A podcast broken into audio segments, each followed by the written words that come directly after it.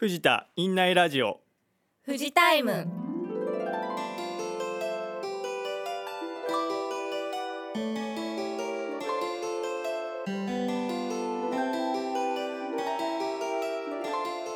皆さんいかがお過ごしでしょうか？臨床工学技士の近藤です。技術員の金久です。さて始まりましたフンジタイム。今回は野添さんの台本でお送りいたしますさて3月も中旬になり春めいてきましたね。この放送が配信されるのが3月15日なので今回のオープニングテーマは3月15日は何をされていましたか？というテーマでお話ししていただきたいと思います。ちなみに3月15日はオリーブの日靴の記念日だそうですよ。私はちょうど1年前の3月15日ははい。国家試験が終わって卒業旅旅行にていましたね。そうです。僕の臨床工学技師の国家試験は一番遅くて3月上旬まで試験期間がなあったのでずっと勉強していましたね。でそれが終わってやっぱり解放されて仲良かった大学の友達と卒業旅行に九州へ行ってきました。えももうお疲れ様でした。はそうですね。やっぱり解放された感があって、い。もうずーっと遊んでましたね喋ってすごい楽しかった思い出があります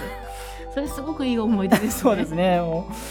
そうか。な長かったんですね期間が。そうですねもう1年間4年生の大学4年生の間はずっと国家試験の勉強をしていましたので勉強尽くしの日々でしたけど、やはい。っぱり3月のそこが終わってからはやっぱり楽しくうん大学の友達と思い出作りをしてましたね。そうなんです、ね。はいまあでもその時があって今の近藤さんがあるということで。あの時頑張って勉強してたからうん今こういうお仕事に就かせていただけるっていうのはやっぱりあの時頑張ってよかったなと今そうです、改めて思っています。記念日ですね。そうですね。ある意味記念日かもしれないですす。ね。そっか。えっ、と私は ちょっとそんなお話の後あれなんですけど3月15日こうそうですねカレンダーをこう遡ってみまして、はい去年とかその前とかこう見ていたんですけども一番直近で何かしてたのが2019年の3月15 4日。年前、何年？3年。そうですね。それまではちょっと毎日こうカレンダー見てみたんですけど仕事仕事しか書いてなくて ちょっと何もお話しできることがな大くて。人になると仕事がね。そうなんです。出てき仕事大事ですよね。そうですよね。はい、なんですけど、い。えっと、2019年の3月にカレンダーに書いてあったのが卒園式。あの私子供がいるわけではないですし、私が卒園したはずもなく。でなんだっけとはい思い出したら、あの卒園式の時にこう子供のなんでしょうそななんていうのあの思い出をこう話すようなはい場面で、私がこうピアノを弾いてでそれに合わせて歌ったり話をしたりっていう。はいはい場所で演奏させていただいたことがあってバックミュージックみたいな。バックミュージックみたいな感じですね、そうですそうですであのまあそれに合わせて子どもたちが卒園の歌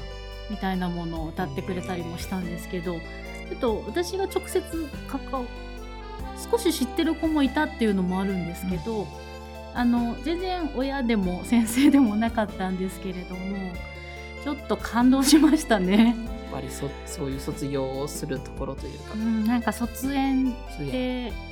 そう次小学生になる子たちだったんですけど、すごくこう大人っていう言い方なんですかね。でもすごくしっかりして見えてあもうお母さんたちそれはもうお母さんとかねお父さんとか、まあ、ご両親とか皆さんいらっしゃいましたけど、うん、それはもうみんな感動しただろうなと思って大きくなったなと思っただろうなと思って、僕のその姪っ子がいるんですけど、はい。もう少しでその幼稚園保育園に入るところなんですけど、今は託児所両親が働いてるので託児所に、まあ、はい行ってるわけなんですけどやっぱりそういう託児所でうん。友達と交流するそういうところでやっぱりなんか成長したなっていう会話とかうやんっぱりそういう振る舞いとかやっぱはい人と接することで成長するんだなっていうところでやっぱり幼稚園っていうのは生まれてからうん。初めてあの人と関わる場所でもあると思うんでやっ。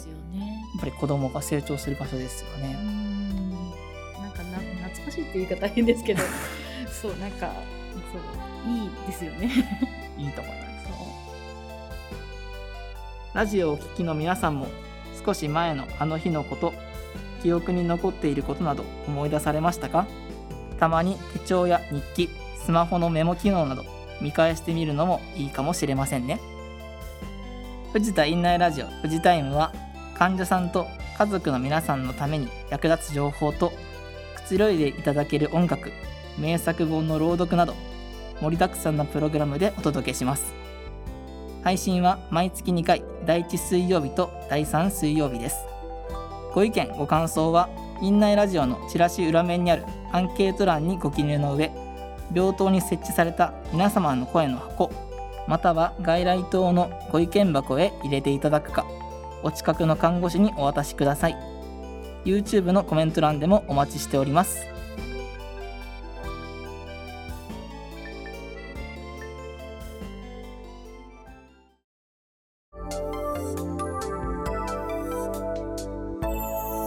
富士タイムミニ情報。このコーナーでは病院内の知っていると便利な情報をお伝えします。今回は遺伝子検査のご案内です。藤田医科大学病院では遺伝子検査を行うことができます。遺伝子検査とは遺伝子を分析し自分の体質や病気の遺伝リスクを判定する検査です。遺伝子検査の窓口は藤田モール2階ファミリーマート斜め前にあります。対面で申し込みをして唾液を取り、検査結果はスマートフォン、パソコン、タブレット端末で確認していただけます。お支払いはクレジットカード一括払いのみになります。詳細は窓口へお尋ねください。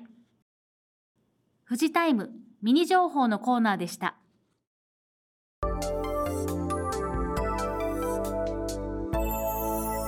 富士タイム医療フロンティア富士タイム医療フロンティアのコーナーは藤田医科大学病院が取り組む最新の医療情報と最前線の医療現場で活躍するさまざまなスタッフのホットな声をお届けします。今回は看護師の斉藤さんによるお話です。インタビューの聞き手は医療ジャーナリストで CBC テレビ論説室の後藤克之さんです。それではお聞きください。藤田医科大学病院 ER 外来の看護師でいらっしゃいます。斉藤さんです。よろしくお願いします。よろしくお願いします。斉藤さんが今お勤めの ER 外来これはどういう職場なんですか？えーこちらはですね、えー高度救命救急センターになりまして、えー365日24時間患者様を断らない救急車を受け入れるような場所になっておりますこの ER っていうのはあのアメリカから入ってきた考え方でエマージェンシールームというドラマでもねよく昔見たことがあるんですけどもとにかくまずここでさまざまな怪我や病気の患者さんを受け入れて専門医につなぐためのお部屋と伺ってるんですけれどもここは藤田ならではの特徴みたいなものがあったら教えてください。はい、えーおっしゃる通り北米型の ER と言われてまして、えーまず救急患者さんはすべて救急外来 ER 外来で診療させていただきます。その際にですね一次救急から三次救急いわゆる重症度関係なく当院では見させていただいておりましてすべてを救急医が診療させていただいております。えー救急医の診療の補助として、えー救急看護師も携わりその後ですね、えー専門の科の先生につないだり専門の治療の病棟につないだり、えー日々送っております。そのような職場での看護師さんのお仕事で今斉藤さんがこう大切にえー考えてらっしゃるモットーのようなことがありましたら教えてください。はい、えー1分1秒を争う救急現場では、えー全てがスピーディーにえーことが動いていかないといけないと思っています。その中で看護師は患者さんのそばで寄り添うだけではなく患者様のえーと求めているものを感じ取ってその求めている専門職の情報を共有したりつないであげることが仕事だと思っています。あのやはりコミュニケーション能力って求められる職場なんでしょうか？そうですね、え、コミュニケーション能力が高ければ高いほどいいと思いますし、え、日々のコミュニケーションを円滑に進めるために、えー、挨拶だったり、えー、一言、えー、枕言葉をつけてあげたりってことがポイントだと僕は思っています。なるほどやはりその中で ER ですとまさにいろんなこう患者さんいろんな病状いろんなこう痛みの度合いも様々ですし傷の深さも様々ですし、えー、いろんな臓器にトラブルがあってものすごく多様な患者さんがいらっしゃると思うんですがそこの難しさとかあるいはそこでの看護専門職のこう仕事のやりがいっていうのはどんなところにありますか？さまざまな診療科の患者様だったり重症度な患者様がご来院されます。その中で救急医とともに、えー、と患者様を見てまたさまざまな専門職臨床検査技師や、えー、放射線技師など、えー、検査に必要な先生たちと一緒に患者様のことを考えて一歩ずつ進んでいくということに日々魅力を感じその中で自分の学べることを一個一個自分に蓄積していくということが大切かなと思っています。その救急ですから患者さんにはあのおそらくこう関係者ご家族の方も付き添ってこられたりいろんな不安や動揺の感情を渦巻く中でその病院に来られる方も多いと思いますがその辺り看護師さんとしてはどのようなこう寄り添い方をされるんですか？はい、チーム医療の中ではえご家族様もチームの一員という考え方があります。その中でそのご家族様から得られる情報だったりこれから治療に必要なご家族様の意見だったりってことをつないであげるために看護師の介入も必要ですしさまざまな重症な患者様にえーと、状況に至ったご家族様というのは不安がとても強いのでそんな家族に、えー、看護を提供してあげるというのも救急外来の看護師の役割だと思っています。あのそもそも斉藤さんがそうしたこう非常にこうハードな救急外来というお仕事に入られるきっかけはどういうところからだったんでしょう？もともと看護師になろうとしたのは当学園の学部を卒業したからでして、えー、そこでですね実習を当院で経験させていただきましてその中で救急外来の見学をさせていただきました。そこで1分1秒を争う現場を見た瞬間に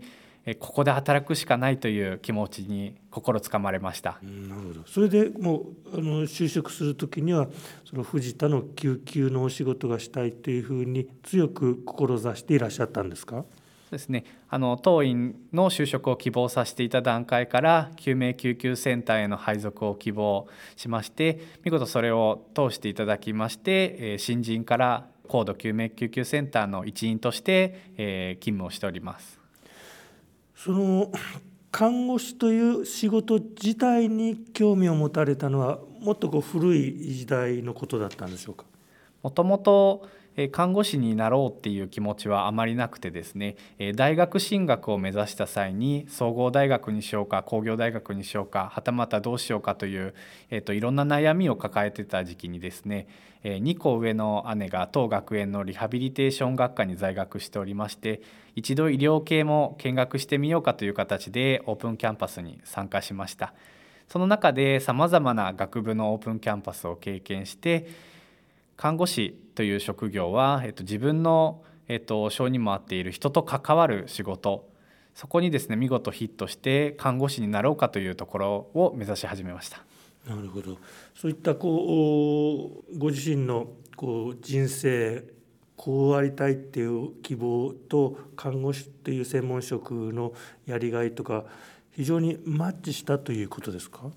そうですね。自分もはもともと人と関わる仕事がしたいと思っていたので、えっと、看護師は患者さんの一番そばにいて、うん、患者様の、えっと、要望を聞いてそれを実践するというのが仕事だと、え習いました。え就職してからもそれが、えーと、本来の看護師の仕事であり、えーとそれを実践することで患者様がとても喜んでくれる姿を見た時にこれが看護師の仕事でなおかつ看護師になってよかったなというふうに実感しております。今毎日とてもお忙しいお仕事だと思うんですけれどもやはりこう疲れた時やしんどい時もあろうかと思うんですけどもそんな時にあの斉藤さんを支えてくれる存在っていうのはどういう存在あるいはあのご趣味があるとかご家族のこうあったかい言葉がけがあるとかいかがですか？とリフレッシュ方法の一つとしては家族と一緒に過ごすということで私の家族妻が保育士そして、えっと、息子が2人4歳と2歳でいます。休みの日はですね仕事を家庭に持ち込まず家族と過ごすことがリフレッシュにつながっていると実感しています。えまさに育ち盛りのお子さんお二人をこう育ててらっしゃるんですけれどもなんかこうそういった子どもさんのと接する時間の中で何かこう今の看護師のお仕事にとっても何かこう感じることがあるあるいはその子どもさんの子育ての中から逆に看護師の仕事に反映できるような学びがあるっていうこともあるんですか？えっと、もともと看護師と保育士の家庭なので育児だったりっていうのはあの、まあ、簡単にできるかなっていう考えはあったんですけれども実際生まれてみて育児をしてみるとあの自分の未熟さだったりっていうのを実感しまして日々子どもから得るものだったり成長するっていうことを実感しています。奥様といろいろ話し合うことも多いんですか、えー、子供が生まれた頃は、えーと、育児の方針だったりっていうので、えーと、言い争うこともあったんですけどもあのやはり一番は家庭であり子供でありっていう共通認識はあったのであの全ては子供のため自分たちのためという一心で今は、えーと家族ともども協力して生活をしています。奥様も保育士さんでいらっしゃいますしご自身も看護師さんでいらっしゃいますからなかなかこう夜勤があったり毎日お忙しいお時間の中でお子さんとの時間を作るのも結構これはまた大変なこともおありになると思うんですけどいかがですか？そうですね。自分が休みの日は、えっと、自分が育児をして家事もしてで自分が仕事の日は奥さんに育児と家事をしてもらってという形でお互い尊重をし合ってどちらかが忙しいからっていうことはなくあのみんなで家族で、えっと、育児をしていくという形で、えっと、やっております。子様は将来、えー、看護師さんになりたいっ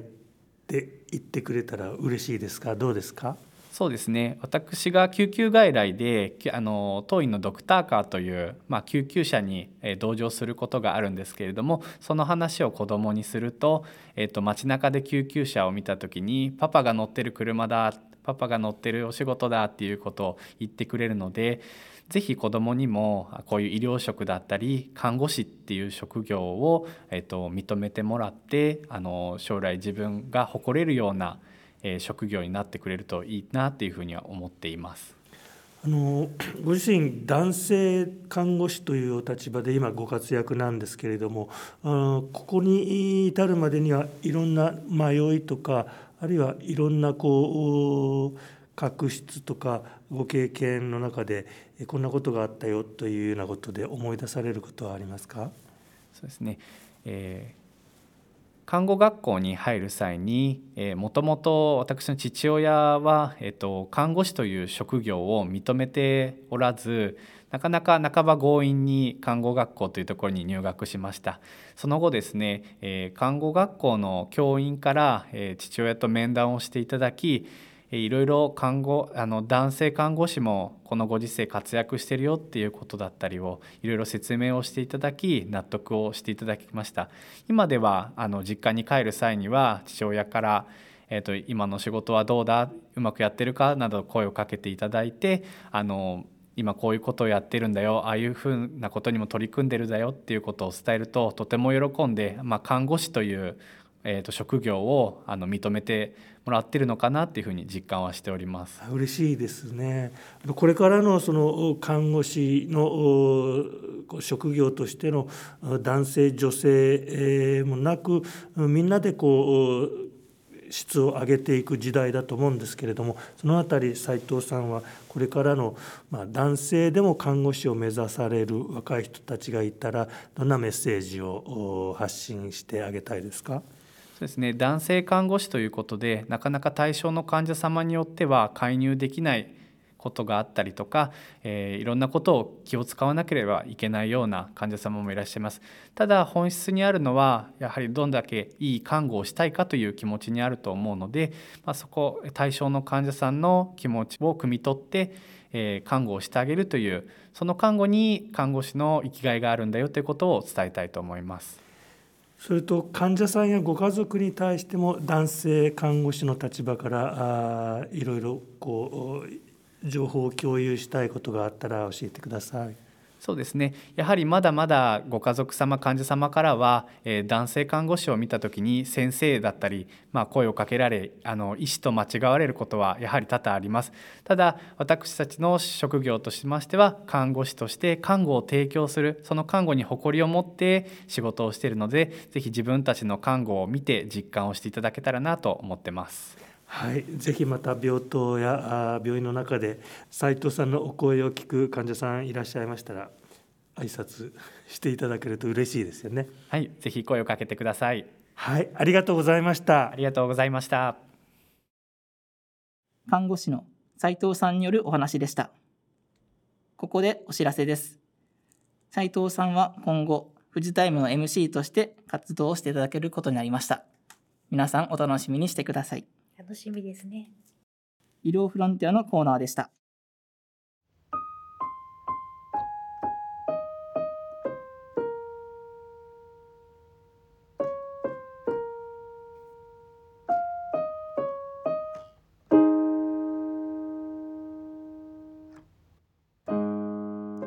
今回の藤田院内ラジオ藤タイムいかがだったでしょうか？エンディングのトークテーマは4月の思い出です新入学新社会人いろいろと新しいという文字がついて人生の中でスタートを切る月ですね。4月の思い出感じたことを話していきたいと思います。ではまず私から話していきたいと思います、えー、去年の4月は大学を卒業して社会人としてスタートを切った年でした、はい。はい、大学を卒業して不安なこともあったんですけど上司の方々に優しく指導していただけたおかげでなんとか働けて今3月を迎えることができております。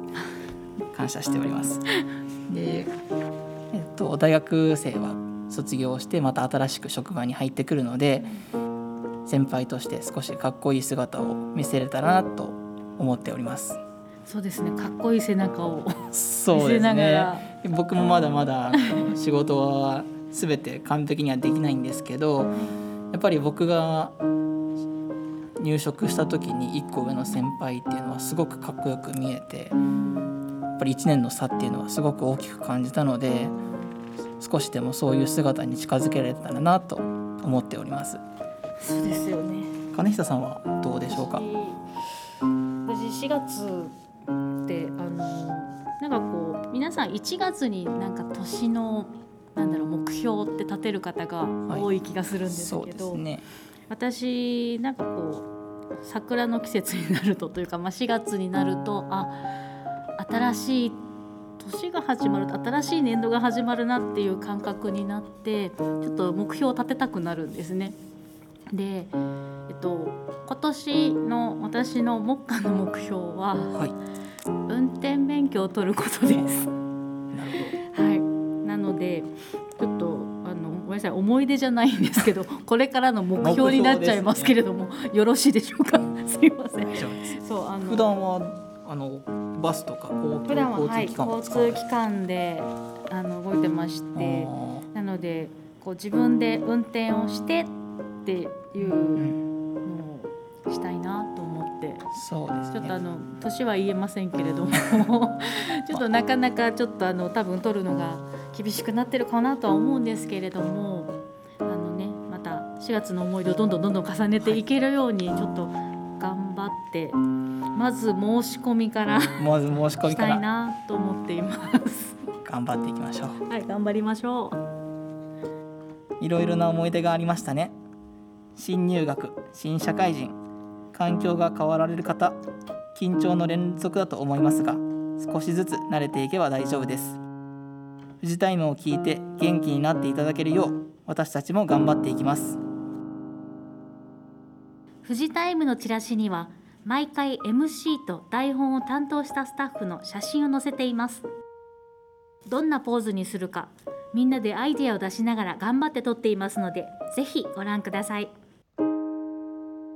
院内ラジオフジタイムでは皆さんからのお便りをお待ちしております。ご意見ご感想は院内ラジオのチラシ裏面にあるアンケート欄にご記入の上病棟に設置されている皆様の声の箱または外来棟のご意見箱へ入れていただくかお近くの看護師にお渡しください。YouTube のコメント欄でもお待ちしております。この放送をもう一度お聞きになりたい方過去の放送も聞いてみたい方はぜひ YouTube をご覧ください。どなたでもいつでも無料で聞くことができます。チラシに掲載されている QR コードを読み取るかインターネットで藤田医科大学病院フジタイムと検索してください。チャンネル登録もよろしくお願いいたします。ここでフジタイムからお知らせです。新型コロナウイルスの感染を防ぐため院内ではマスクの着用手や指の消毒他の方との距離を空けるなど予防策にご協力をお願いいたします。皆さん一緒に気をつけていきましょう。フジタイム。今回はこれで失礼いたします。それではまた次回。